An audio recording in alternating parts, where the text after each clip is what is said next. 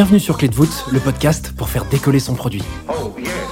Qui dit produit dit product management. Et j'ai découvert ces dernières années que la majorité des product managers ne voient pas leur métier comme un métier. Pour eux, c'est aussi une passion qui pousse à essayer autrement, une culture où l'entraide passe par le partage et les retours d'expérience. C'est justement ce qui me motive à vous proposer Clé de voûte, un podcast où j'invite des product managers français à dévoiler les coulisses de leurs plus gros challenges. Dans les moindres détails, ces hommes et ces femmes transmettent leur apprentissage et techniques pour inspirer votre quotidien.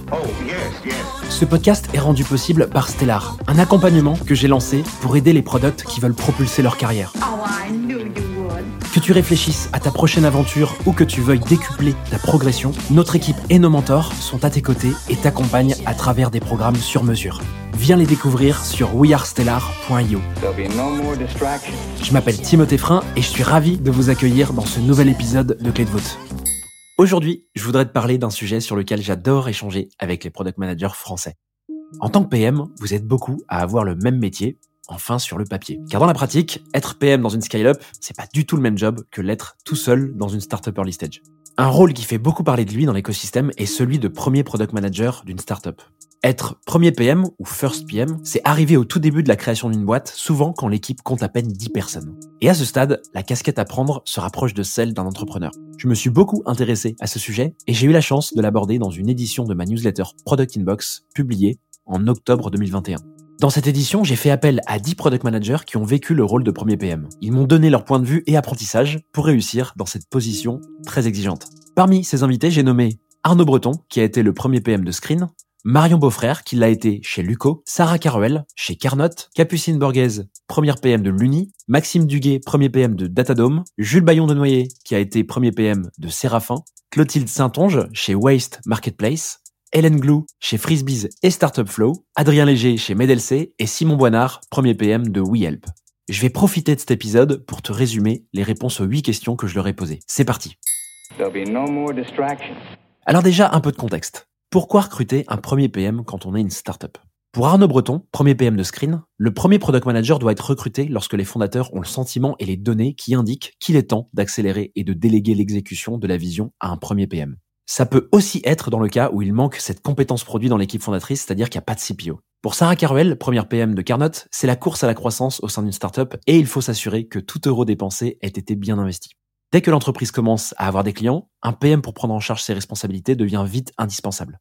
Capucine, première PM de l'Uni, ajoute que deux configurations sont possibles pour porter le produit dans une startup.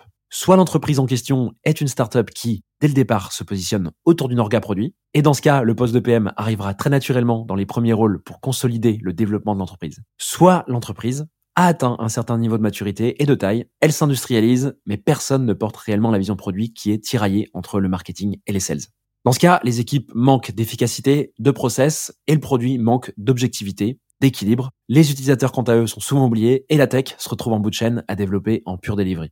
Tout ça pour le plus souvent arriver à des décisions court-termistes et coûteuses sur le long terme.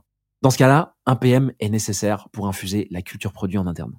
Maintenant qu'on connaît l'importance de recruter un premier PM, reste à savoir à quel moment le recruter. Pour Arnaud Breton, le premier PM doit être recruté lorsque la vision de la société se clarifie et qu'un début de PMF, de Product Market Fit, se forme.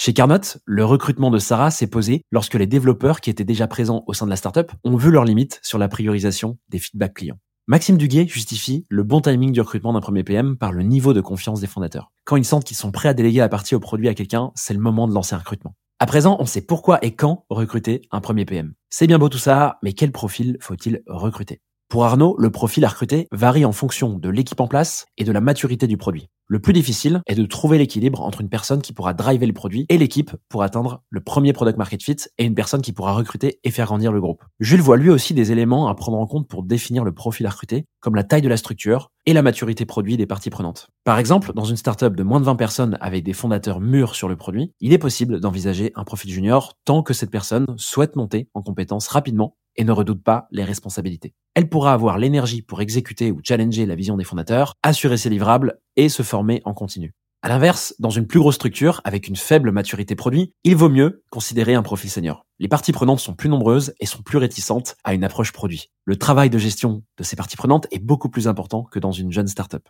Ce sera sans doute plus simple pour une personne expérimentée de les gérer et de les convaincre à l'aide de retours d'expérience. Par ailleurs, cette personne a sans doute besoin de moins de temps pour effectuer sa veille ou pour poursuivre sa formation continue. Pour Capucine, le profil idéal est un PM confirmé ou senior qui coche certaines caractéristiques. Selon elle, il faut un profil qui soit généraliste, aussi à l'aise sur la discovery que la delivery. Par ailleurs, le fait de veiller en continu et d'être proche de la communauté produit est très important pour être aiguillé au quotidien et mieux rebondir face au retour d'expérience.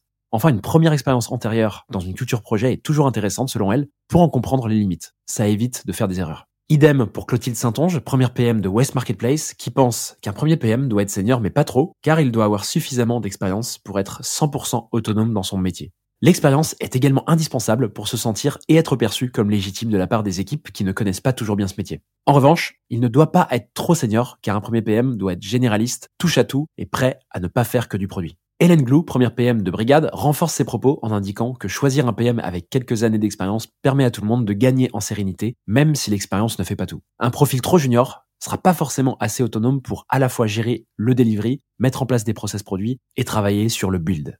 Au-delà de l'expérience, Hélène ajoute que c'est important de choisir un PM qui a déjà travaillé dans le même univers, par exemple sur une typologie de produit ou un secteur d'activité commun, ou alors qui a vécu les challenges qui attendent la boîte. Typiquement, Hélène avait vécu des challenges sur des sujets de fournisseurs de paiement et ça l'a beaucoup aidé chez Brigade. Une fois le premier PM embauché, j'ai demandé à mes invités comment il fallait au mieux les motiver et les inciter à bien faire leur job. Pour Arnaud Breton, si le produit est au cœur de la croissance et que la personne doit y mettre beaucoup d'énergie, lui donner de l'equity est un passage obligatoire. Pour Sarah Caruel, c'est avant tout le sens du produit qui lui a donné envie de rejoindre la startup. Selon elle, il faut aussi faire comprendre au premier PM à quel point son poste est clé. C'est hyper important de le mettre en avant, surtout pour une startup pour qu'il l'embauche d'un nouveau salarié est un coût non négligeable. À ce stade, beaucoup d'entre vous écoutent certainement cet épisode par attrait pour ce rôle de premier PM. Et j'ai pensé que mes invités pourraient vous aider à vous projeter. Je me suis intéressé à ce à quoi il fallait s'attendre lorsqu'on arrive comme premier PM dans une boîte. Concrètement, en savoir plus sur leurs expériences. Arnaud Breton a vécu son rôle de First PM chez Screen de manière super intense, à l'image de cette startup passée par l'accélérateur de startup Y Combinator et rachetée par la suite par Datadog. Pour lui, être premier PM signifie vivre des changements réguliers de cap, plus ou moins radicaux, et bénéficier de peu de temps pour s'intégrer avec un cadre il faut courir en apprenant à marcher. La vie d'un premier PM est faite de beaucoup d'incertitudes avec lesquelles il faut savoir composer et prendre des décisions rapides. C'est aussi l'opportunité d'avoir un accès direct aux clients, aux bords d'investisseurs et de bénéficier d'un réseau riche pour apprendre, échouer et réussir à vitesse grand V. Le premier PM est en relation directe avec les fondateurs et a accès à leur vision, à la stratégie, à leur énergie, mais aussi à leurs inquiétudes. En fait, tout est partagé. Dans ce type d'aventure, il faut souvent se retrousser les manches et aller sur des sujets périphériques que personne d'autre ne fera. Par exemple, faire du product marketing, du customer success, de l'event management, etc. Pour Capucine, il faut s'attendre à se heurter à un certain scepticisme de la part des équipes qui vont perdre en autonomie et en décision à l'arrivée du premier PM. Tout comme la user research qui peut être incomprise et vue comme une perte de temps. Pour Clotilde, être premier PM, c'est surtout être seul. Ce qui est paradoxal car le rôle est quand même situé au carrefour de tous les métiers de la boîte. Mais bien souvent, un premier PM n'a personne avec qui discuter des problématiques quotidiennes.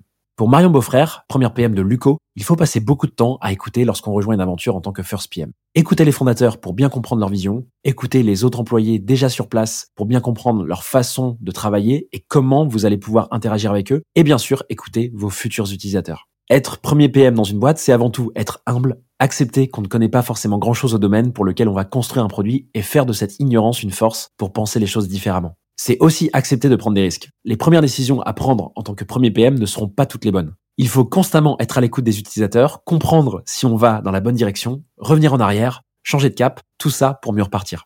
Simon Boinard, premier PM de WeHelp, ajoute que le produit est protéiforme au moment où on rejoint l'entreprise en tant que premier PM. Certaines parties sont déjà développées, d'autres sont plus parsemées ou moins abouties, par exemple via des interfaces no-code, des automations avec Zapier, DataVis, des dashboards, Bref, le tout est plus ou moins documenté. Il faut s'attendre à des process peu formels qui ne favorisent pas le fonctionnement optimal de l'équipe de développeurs. Par exemple, pas de sprint, pas de gestion de backlog, pas de recherche utilisateur, aucune QA, pas de bonne gestion des releases. Parfois, les décisions sont plus priorisées à l'intuition que fondées sur des éléments quali et quanti. Il y a également des visions et des aspirations à faire évoluer l'organisation et le produit qui sont certainement partagés, mais pas toujours formalisés ou détaillés dans le temps. C'est plus facile de gérer un premier produit avec un backlog de delivery qu'avec une roadmap claire et formalisée dès les premiers jours. Il faut donc s'attendre à faire sa place avec humilité, patience et attention. Tout ça pour gérer un grand nombre d'inconnus, mettre en place les process et faire adhérer les différentes parties prenantes. Wow, vu comme ça, le rôle de premier PM n'a pas l'air facile. Et spoiler alerte, c'est un fait, le rôle est galère. Je voulais savoir comment mes invités ont fait d'ailleurs pour réussir leur arrivée dans cette position délicate. Pour Adrien, premier PM de MEDLC, il faut se mettre dans la peau de quelqu'un qui lance une boîte. Si tu arrives dans une boîte et que tu n'as pas un minimum de vision, de stratégie de ce que tu vas en faire, tu n'arriveras pas à t'imposer. Un des rôles importants du premier PM, c'est d'analyser le niveau de culture produit dans la boîte pour rapidement trouver des solutions pour la faire évoluer. Il faut donc trouver des alliés super rapidement. Un conseil d'Adrien est d'aller voir ses futurs utilisateurs, être au plus proche d'eux pour commencer à comprendre leur vie. C'est important car ça aide à être moins biaisé et à se rendre compte des biais potentiels de sa future équipe. Adrien s'est d'ailleurs aidé d'une to-do list de l'article de Ken Norton, What to do in your first 30 days in a new role, qu'il a appliqué en puissance 1000. Tu trouveras le lien dans la description de l'épisode. Pour Hélène Glou, les premiers temps doivent être dédiés à l'immersion dans le produit, mais pas seulement. Il faut prendre le temps de discuter avec toutes les équipes, de comprendre leur métier, de cerner comment elles interagissent avec la personne qui assurait initialement le rôle de product management. Il faut aussi comprendre comment l'équipe technique perçoit le produit. Après seulement, il faut dérouler un plan pour les premiers mois. D'ailleurs, Hélène aime bien l'idée des 100 jours empruntés à la présidence américaine. Se donner un cap pour les 100 premiers jours en tant que premier PM et le communiquer à la boîte, ça permet à chacun d'être aligné sur ce que va être sa mission et de se donner un cadre. Simon Boinard ajoute qu'il faut être à l'écoute le plus possible et faire un travail d'ethnologue en profondeur, à savoir 1. Passer du temps avec les utilisateurs, leurs besoins et leurs problèmes. 2. Passer du temps avec les différents managers ou fondateurs, comprendre leurs besoins et leurs problèmes. Et 3. Passer du temps avec les développeurs pour comprendre leurs besoins et leurs problèmes. En parallèle, gérer les petits projets de bout en bout pour mettre la main dans le produit, construire les premières specs et gérer la delivery pour se confronter au process existant. Il faut bien faire attention à ne pas vouloir aller trop vite. Par exemple, faut pas immédiatement penser à construire une roadmap à 5 ans avec une North Star métrique ou encore ne pas imposer des process et méthodes sans savoir si ça correspond à ce que l'équipe recherche. Il faut aussi éviter de choisir des projets trop ambitieux dans un premier temps, même si ça semble être ce qui a le plus d'impact, parce qu'ils seront traités avec le temps. Il faut d'abord créer la confiance avec le reste de l'équipe, c'est vraiment le plus important. Après être entré dans les détails opérationnels du rôle de premier PM porté par mes invités, j'avais envie de savoir pourquoi eux-mêmes, d'un point de vue personnel ou pro, ils ont eu envie de devenir premier PM. Arnaud Breton m'a répondu qu'il voulait participer à une aventure humaine extraordinaire et unique dans une carrière. Il a par exemple eu la chance de participer, comme je l'ai dit précédemment dans l'épisode, au Y Combinator, qui est un accélérateur de start-up, avec sa start-up Screen. Cette aventure lui a permis aussi de participer à la création de la vision de la boîte. Dans la même lignée, Sarah voulait avoir un impact significatif pour l'entreprise et le rôle de premier PM était selon elle la meilleure place pour ça. Adrien Léger, quant à lui, voulait éviter les frictions liées à la hiérarchie et à la politique. Il voulait aussi vivre le mode survie, agir vite et ne pas laisser place au superflu. Marion, quant à elle, est venue chercher l'aventure chez Luco. Elle voulait avoir son mot à dire sur la vision de la boîte, sa culture, sur la direction à prendre et souhaitait participer à la création d'une culture produit. Pour finir cet épisode, je voulais en savoir plus sur les environnements à éviter absolument pour mener le job de premier PM qui est si particulier. Arnaud Breton m'a rapidement expliqué qu'il faut fuir les organisations où le produit n'est pas au cœur de la croissance. Sarah a ajouté que toute startup n'est pas un bon environnement pour être premier PM. Il faut se demander si elle a déjà des clients, et si oui, combien, et sentir si l'entreprise est assez solide. Il faut fuir les boîtes qui proposent un package en dessous du marché. Pour elle, c'est un signe que la startup ne comprend pas les enjeux du poste. Si possible, il faut vérifier que l'entreprise comprend le droit à l'erreur. Ça doit être une vraie culture que de laisser place à l'erreur. Pour Jules Bayon-Noyer, les structures avec une faible culture produit représentent un risque pour y être premier PM.